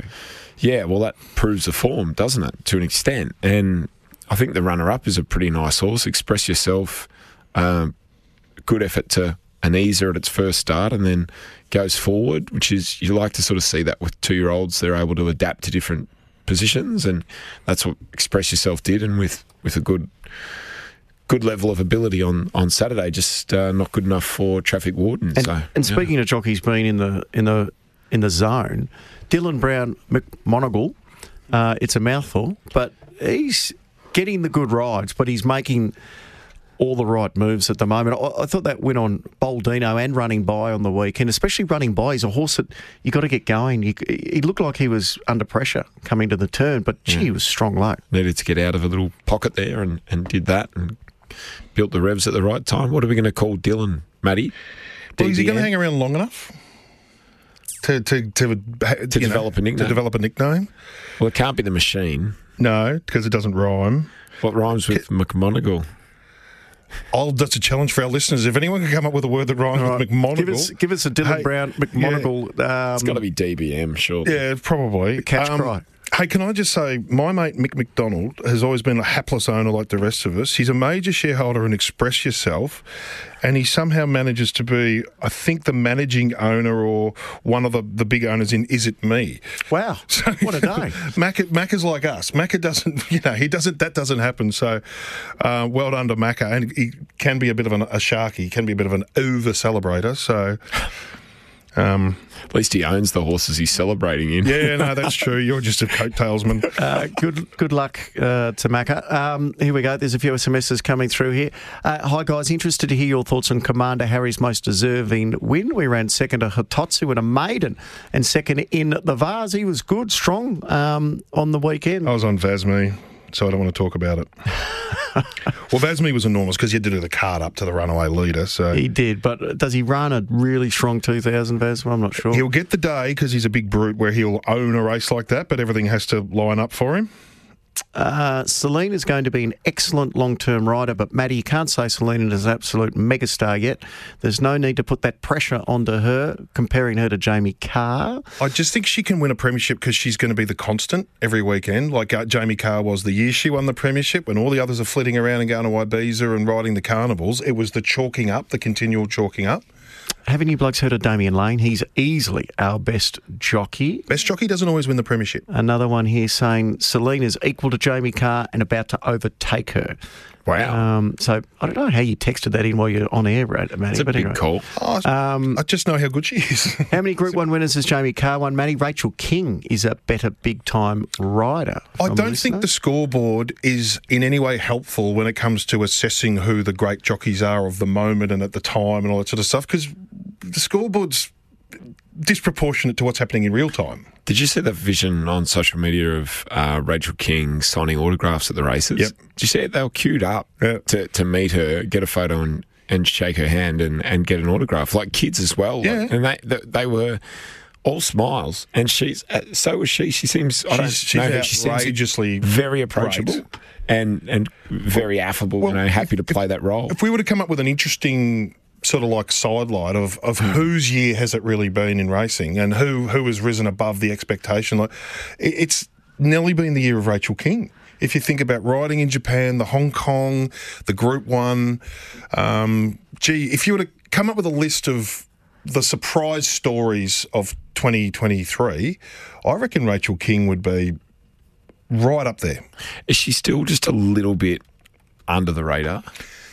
Well, she's on it now. She would have been, but um, I just think she's had. She got married. You know, all these weird things have happened to her, like It's getting not married. weird getting married. Yeah, It's weird for you, but not most people. I'm looking at the stats. oh, mate, don't, don't you take anything for granted either. don't you take anything for I'm granted. hanging on, don't worry. Old Mim go over here. Hey, we've got a couple of SMSs coming through for nicknames.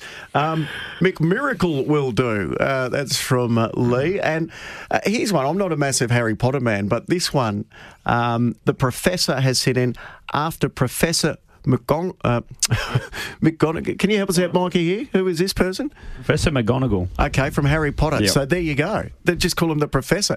I think we have had someone We've else had called one the professor. before, but we can go again. uh, Mr. Cool, how about that for a, a nickname as well? So You know what I like? Like it's like very the basic. Just call him the Irishman. The Irishman. The Irishman. Just Not- keep it simple. The Irishman. Not married Rachel King, I believe. Oh no no. Uh, ooh, um, engaged. Okay. Just Google Rachel King engaged. See, I told you they don't, they fall over pretty quickly, Falco. Oh, dearie me. I'm, uh, no, you can't say that. Everything's going swimmingly well for Rachel, we understand. Oh, I'm going to do now. I'm interested in doing a bit of googling. Uh, we'll take a break while Maddie gets online once again.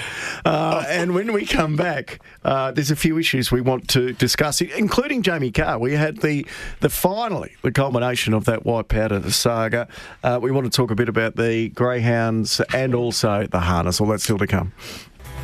On RSN's Racing Pulse, this is The Verdict. Up the rise, a note, three lengths clear. Amazing Eagle goes into a clear second, a length and a half away. Then came Sardelli, making some ground under a vigorous ride. A note's going well, though, inside the 150. Charging to the line, a node, well clear.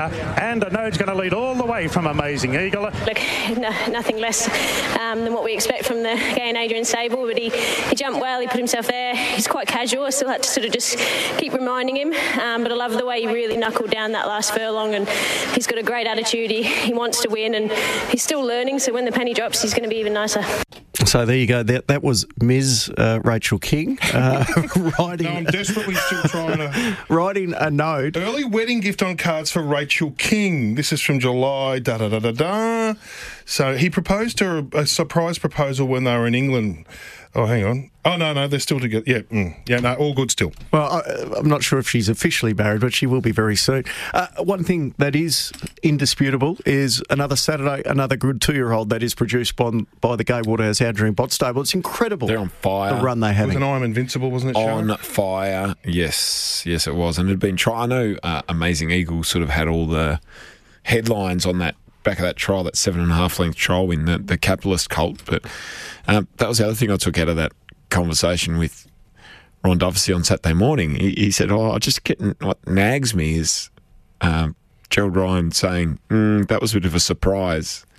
That trial performance. So maybe I'm not sure. Flash in the pan Maybe the horse didn't run poorly, but you would have thought off that trial that it'd be going the races and winning. Although I know it had trialled twice and, and looked quite sharp too. But Gai Waterhouse and Adrian Bott's two year olds. Oh my god! Like, if you want to have a horse that goes to one of those major two year old races, you, you're increasing your chance of getting one that gets to the race by by having something with them. And it's, it's it's all connected to the Hunter Valley breeders and stuff as well. And you know when the Snowdens and the Hawkses were the ones who kept getting all those million dollar yearlings, like Gai is still obviously the one of the first people that people call for for a really expensive yearling. Definitely, which yeah. which she wasn't ten years ago. She'd fa- she'd faded from that, I reckon. But now she's uh, and Adrian Bott's got to take a lot of credit. Obviously, there's no doubt about it. Uh, well, the top, and I know, Sharkie, you take these with a grain of salt, but the top three in the market for the Golden Slipper right now Shangri La Express, uh, trained by Gai and Adrian, Storm Boy, trained by Gai and Adrian.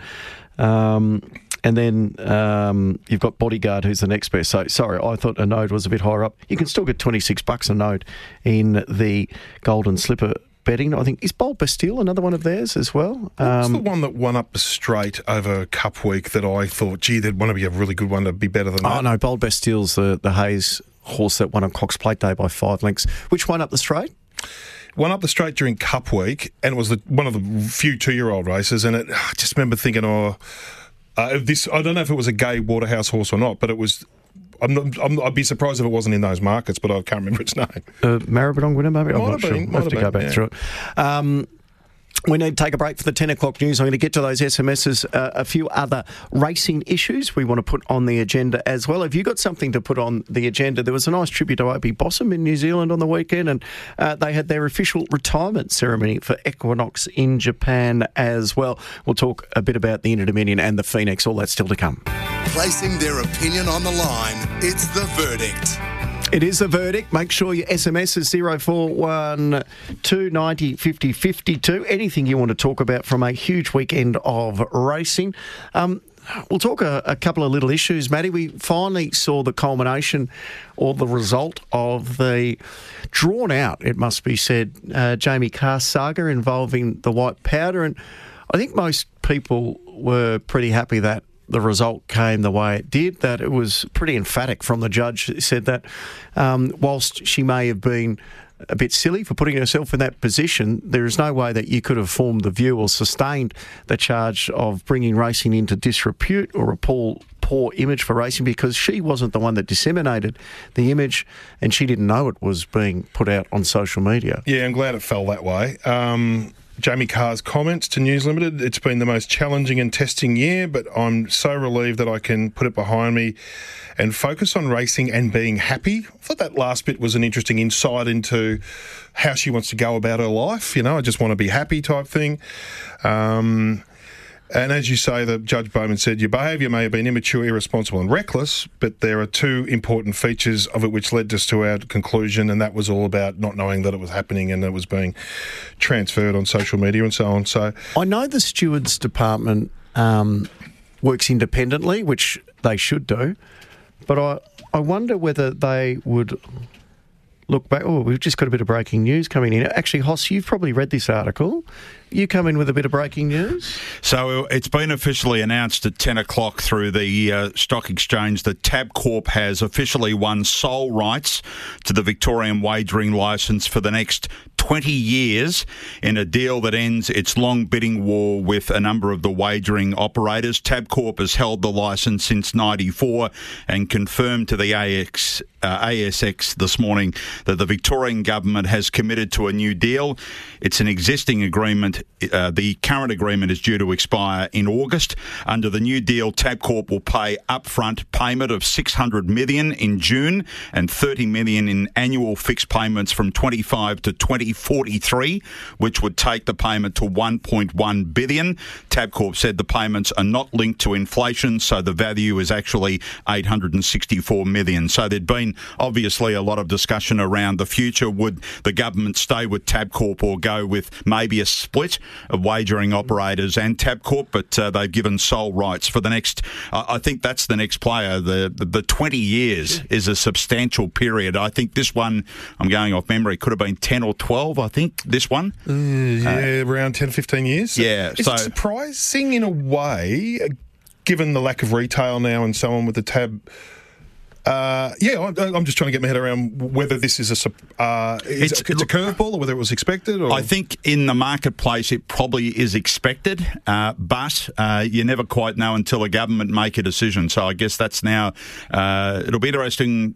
How Tabcorp now create the next part of their life because their marketplace has changed in the last five to ten years uh, uh, with so many wagering operators going against. So now that they've got a commitment of 20 years, it will be interesting just to see how they uh, give their business a kick knowing that they've now got this. and under what conditions, with the looming restrictions of gambling advertising and things like that, what will be the parameters of, of how they go about their business? Yeah, there'll be a lot more coming out on this. It's just been released by the ASX, so uh, but it's 20 years and it's Tabcorp, so uh, it'll be interesting. The next play plays in this.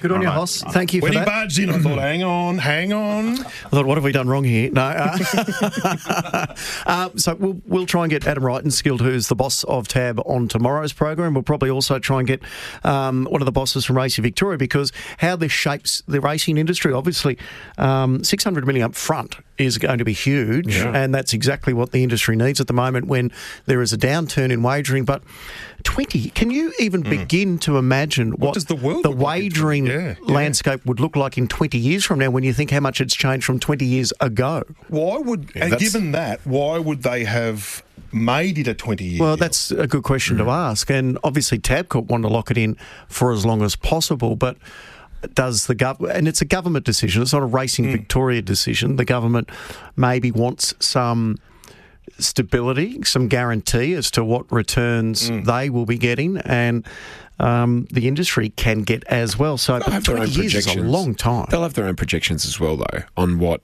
they expect things to look like, and there'll be short, long, mid-term patterns that they've analysed and whatever else. But it is a, that is a long that is a long And, I- time. and I think that Tabcorp, Tabcorp, by their own admission, would say that they need to lift their game.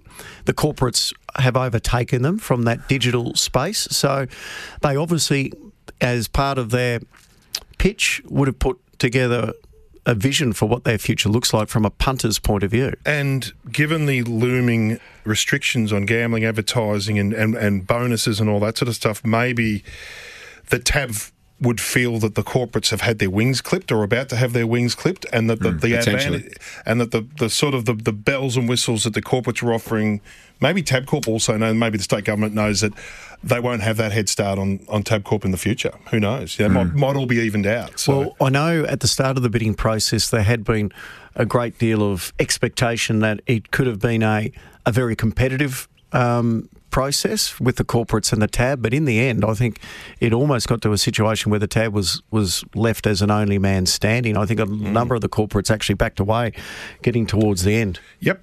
J- Just as far as Jamie Kah goes, just to sort of round off on that, I, hopefully she's now got a bit of clear air. Um, she's had a really tumultuous couple of years. Hopefully she's get the life balance, the mental balance going. Doesn't run into any more strife. Just maybe this. Hopefully this is the the, the clear pathway now. One, one thing I was, I was going to touch on, Sharkie, do you, and, and the stewards are totally separate from Racing Victoria. They work autonomously, as they should.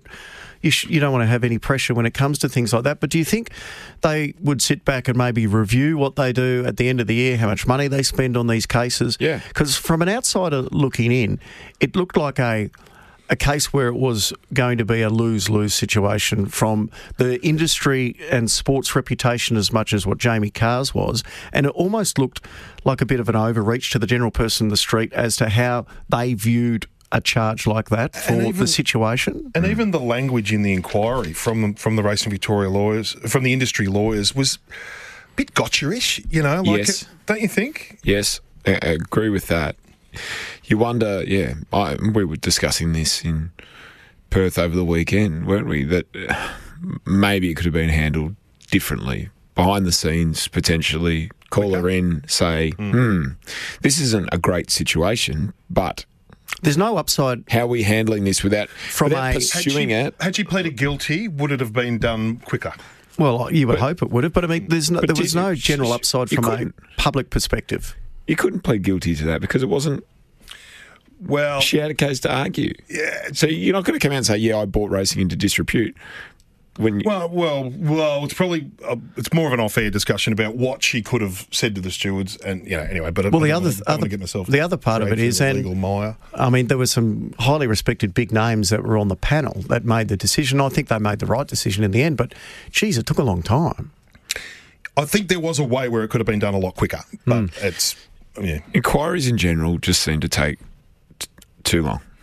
Uh, I think if there's a, a speedier way to get an outcome, it probably should be investigated, should it not? Look, but look at the cobalts and they the just elevated they just drag on. Yeah. Like, this, it seems seems unnecessary. Speaking of things dragging on for too long, the barrier process. I mean, I've been noticing it, and I tweeted something, and I got some really interesting responses along the lines of what we were talking about. Uh, uh, about uh, other places in the world where it happens really quickly, and you know, uh, the longer horses dilly dally and, and don't move in, the more erratic at the start of a race can be. It seems to be worse here than anywhere else. Maybe it seems worse because we've got so much racing, but I reckon there's just a terrible epidemic of horses playing up. Um, too much time being taken with horses at the barriers. Are our horses not proper, uh, not as well barrier educated as horses in other parts of the world? If not, why? I just think it's ridiculous. I can't watch a race now without there being a hold up, and it's just ridiculous. Yeah, oh, look, it, it happens all the time. I wonder whether the difference we see and what I noticed over in Japan and what you see in Hong Kong on a Sunday is that there seems to be at least one handler for a horse. uh, and that's why they get them loaded so quickly. And there doesn't seem to be as many playing up behind the barriers or in the barriers. Uh, uh, Is there something wrong with our barriers? our- Why are horses our, getting so claustrophobic? our barrier our attendants barriers? are considered to be um, by the jockeys the best in the world, but I think there's a vast number in uh, the amount of handlers that we have compared to other jurisdictions or the Asian jurisdictions, especially. Yeah, well, can, the one hand you can have good barrier attendants, but on the other hand you can have horses that are good in the barriers, where you don't need a good barrier attendant. So, I don't know. It just it just seems utterly ridiculous what, what I'm watching every day of the week. Every day, every every race is delayed because some horse does plays up. Wow, and every race is delayed because they're delayed. Like, and, and there's the theory that you know races are delayed so we get as much possible time to get people a no, window I know that, to but have I'm, I'm a talking bet. about when horses play up. I'm not talking about that sort of delay. I'm talking about the one where clearly playing up horse- because of the time? You know, you start loading Yeah. and then it's it, it's you know well wait, just a little bit longer, a little bit Yeah. longer, a little bit, and then something goes off, Oh, and I of course it does because it's been standing there for I two minutes longer than it has it's to. a, It's a big issue because the longer horses stay in barriers, the worse, the more scattered the start becomes because some just, and then the speed maps go out the window. I, I think it's a really big issue. Hey, we've got an interesting day coming up today and tonight as far as Pakenham and Cranbourne are concerned. We'll have uh, Cranbourne CEO Neil Bainbridge on tomorrow, but it's the members' vote today about um, having a super club. They need 75% of the vote at the AGMs to see this be given the green light. I can't think of a reason why you wouldn't be in favour of it, but I don't know the actual ins and outs as far as what the paid up members of these clubs would get. But can you see a stumbling block at Can't all? see a stumbling block. I just think it's, as you say, well, what's the reason not to? You know, what, what what's advantage of us of not voting? So what we there was a big meeting last at the week, MRC last week as well, which I don't know what came out of it, but. It certainly was a, a meeting of significance with the board and future directions and affordabilities and things like that. But uh, wouldn't want to upset anyone there, so well, that's about it. Um, we'll take a break. Uh, uh, There's a few SMSs I want to get through, and then on the other side of this, as we wind things up, um, we'll touch on the Inters and the Phoenix, and I also want to touch on Opie Bosson, who had a milestone moment in New Zealand on the weekend. On RSN's Racing Pulse, this is The Verdict. Here comes move to strike up on the outside. It's ranged up. Opie looking for win number 2000 and New Zealand takes the lead. Move to strike Montana bathed in force of law. You know it. We all know it. There's only one Opie Bosson and move to strike gives Opie his 2000th win. Second at the line. Yeah, what a big moment. We've been talking a lot about Australia's greatest. Uh, we just get to see New Zealand's greatest turn it on on the weekend. Opie Bosson, 2,000 career wins. He's 40. How old is he? 43, I 43, think yeah. Opie is. Ollie retires at 51. Ollie had 3,189 wins. Opie's got over 100 Group 1s in New Zealand, uh, I'm pretty sure, as well. So um, he's had a pretty pretty good spring carnival, Opie. And, gee, that was a pretty smart win as well. Um, all the days to have a significant event as a jockey is what's going on over in Perth and his Opie going off. I've run 2,000 winners. Um, he's the best New Zealand jockey of all time. Of those who was domestic his whole He's career, so good. basically, you know, He's so good. Just Walker, Mr. Walker said, Reliable. Walker said he was the best Yeah. jockey. So, oh, he's a superstar, Opie Bosson, and looking forward to him and Imperatriz bouncing back together, which will be lovely in the autumn. Yeah, yeah, absolutely. Um, Five hundred and twenty-five thousand. It, it moved to strike cost at the Magic bought Millions. at Magic's. So it's from Out of uh, one of the old Patinack mares, no evidence needed. I remember her. Maroney's got a grouse two-year-old over there at the moment as well. He was keeps telling us, so that'll bob up in the next week or so again as well. Tis the season now, isn't it? You know, you get your early spring carnival two-year-old races and whatnot, but I think the closer you get to Christmas, that Christmas New Year window, because remember Blue Diamond uh, previews and preludes come around, you know, relatively quickly. Don't they? Sort of the next four or five weeks on Australia Day, you Yeah. start to see some of the real sharp ones now. When I think about our summer racing in town, I actually think about two-year-olds. It's when the two-year-olds keep kicking off, isn't it, over Yeah. summer? A few SMSs just to round out the program. Uh, speaking of drawn out sagas, what's going on with Darren Weir? Who knows? So Oh, I, I can check. But made a date. I think they have uh, early in the new year. I'll get you to Google that um, and we can double check. Um, great show this morning. Assume Matty has fully recovered from his eyebrow lift. No, it wasn't an eyebrow lift. He's had a Schnoz. nose nose job. It was I was butchered three times. Third time lucky they got. So uh, he's gone for those who are wondering for the. Um, I think it was in the end the. Who's the Australian actress that you were very Margot enamored Robbie. with? Margot Robbie. He's gone for the Margot Robbie. No, I was going to go for an Audrey Hepburn. hey, Um, uh, I agree with Matty. Horses won't go in first time. They should be scratched. Don't take a horse to races if it's not educated. Um, that's kind of where barriers. I'm going with it. Matt if you can't spot on. educate a horse, um, you're not going to the races. Yep. Uh, there's a few here talking about the tab um, and the length of time 20 years, we just heard that they have now re signed as the We'll be um, flying around in exclusive partner. spaceships then. Um, trots and dogs, just quickly before we round off. Well, we do now, I know, Shark, but, you know, like as cars. Yeah. Yeah. I just like what pops into your head Jetsons. sometimes. Jetsons. How old were you being 20 years? Oh, fair income. What? Oh, how old were you one be, more- Sharkie? I'll tell you what. No, one more super tooth and you're gone. I, gar- I'm I guarantee you this. No, I'm Oh, honestly hang on. running out of What? steam for I it. guarantee I'm you warning this. you. In 20 years' time, he'll still be wearing the Magic Elephant T-shirt. Uh, just with the just with the trots and dogs, um, you're going to have a chat to the trots and dogs people. I actually think the in every way the Phoenix was a bigger event than the Inter Dominion. Phoenix has been around for three years. Well, is it, uh, yeah, I, I agree, but it was one was held in Brisbane, one was held in Melbourne. We've had Inter Dominions in Brisbane before, and they were huge. Village Kid, all that. Like there was a time where it didn't matter where it was; it was huge. San Simeon, Tasmania, and all that. So, Going back a while. Yep. Um, but I just wonder where. There's a lot of talk. Ryan Phelan actually wrote a piece about it, and then Adam and all those guys chipped in as well.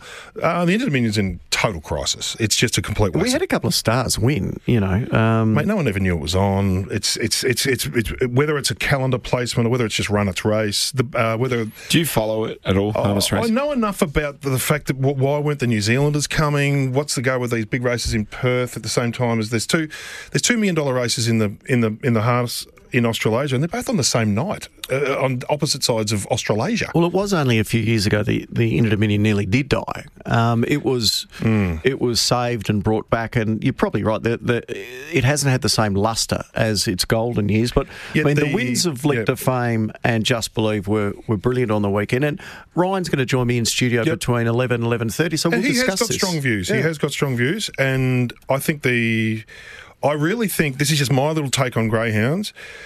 They've got to encourage the distance races more. Like to me, uh, the Phoenix, everything about it was great. There's just too much. It's all over after two steps. I mean, but in the in the, extra lap races, they can recover. Like the Palawa Kings and that missed the start, worked their way through. It's a better spectacle.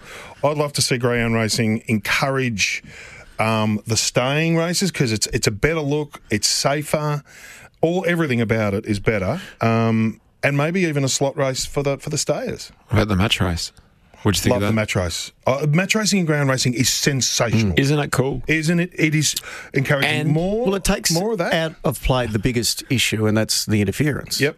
I, I don't. And it's a one on one. Anyone can get their head around A versus B. We're, we're really lucky with greyhound racing to have um, the, the lead commentators, right, particularly out through this station. They're able to make Mm. the dogs really accessible.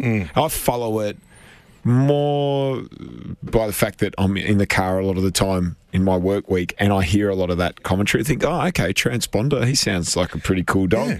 Aussie Rock, so there's a Yeah. good story about Scalacci. So the story's there to go with the dog. And then you find yourself, oh, okay, I'll watch that match race. I didn't have a bet on it, although I did. It sounded like um, I we should have listened to Jason Adams and, gambled and responsibly, but I did have the balance of the account and on gone hard. transponder. But Jason Adams and George Farrugia are so passionate and they're so good at being able to share that story and why you should take interest. I don't. I could not tell you the last time I've watched a, a harness race. I- My interest is zero in harness racing, right? And that's. I'm just Hmm. being honest. Uh, Uh, nothing grabs me out of it. Mm, mm. But the dogs, I don't know. They just seem to. But the two horse get me. contest, George is big on this. So you have a chat to Jason Adams as well. If you're trying to, if I'm trying to get my kids interested in greyhound racing or any 18, you know, any 17, 18 tw- to 25, if you if you throw them a, a two a two animal contest, Yeah. like one on one, Yeah. versus an interference marred race over 515 metres, that's why I like the 700 metre races. I can get someone interested in greyhound racing on a on a one against one much easier than I can with any other selling point. much easier. Hmm. You know, you say this is transponder, this is Aussie rocks. You know, th- this and here's their creds, you know, Yeah, and they're yeah. both good dogs. They're and this one's this really one's won fast 16 early. This one's super Yeah. strong and loves the rails. And it's an amazing spectacle. because of the pattern, and and that's what I enjoyed in the lead up to the Phoenix with with the box draw. The conversation around, oh, what's a bad box? What's a good box? This dog, oh, he likes to sort of lug this way, or um, he'll go hard to the Well, rails, too much and she does the- this and she does that. So in your mind, you've got all of their little qualities, their characteristics, and then the boxes, are, and you think, oh my god, And what's only- about to happen? Yeah, but but what happens when the box lid's open for me for the shorter races is all of those what may happen things. Bar one goes out the window. Well, a turn left got knocked over, spun around the first turn, got spat out the back. Like to me, I think there are more satisfying elements of greyhound racing than that. Yeah. to be honest. It's easier for the average person to pick it up and follow it, I think. And that was, again, going back to what we started the show with around Ollie.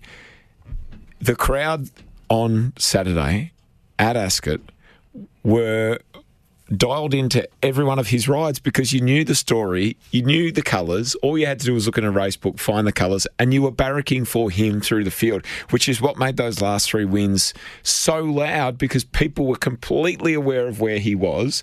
And the cheers started often.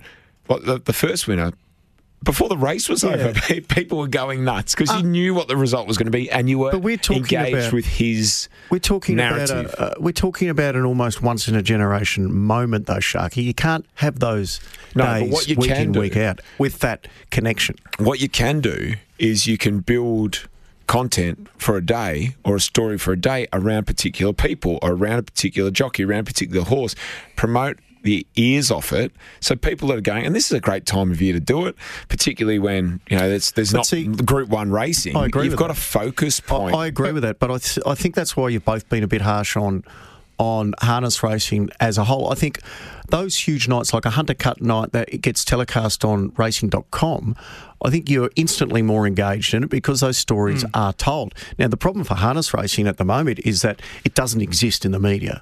Um, it, Trots No. Vision, they do a great job, but that's that's a very niche Well, the area. leading trainer got put out for six months and it didn't even appear in the media. So, uh, there is nothing in, in the papers anymore about it. So I, I think that is the biggest issue for harness to make itself more relevant when we've got these big race days as well. Because the performances stand up. Those horses are stars, which Ryan will just talk believe about. going around a dollar twenty, whatever. You know, as far as I'm concerned. Oh, you've got a lot of friends here. I've had a gutful of you two talking the trots down. I'm not Uh, even spoken it Sharkie- down. I'm just saying that the Interdominion's in a bit of trouble. Sharkie, you're a plank. Um, can't believe.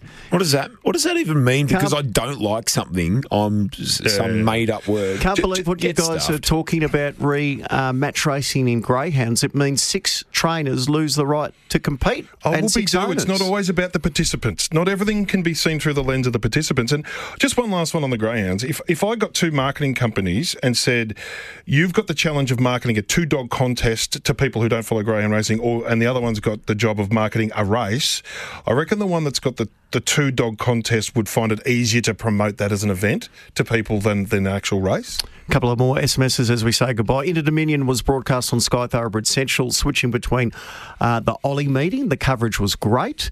Um, bugger off, Matt. If Leap to Fame, uh, uh, Leap to Fame is my nieces and my nieces star Just Believe were amazing. Um, bloody hell, can't believe what you guys are talking, talking to about. Grant Dixon on cracking the code. Um, well, you might not be now.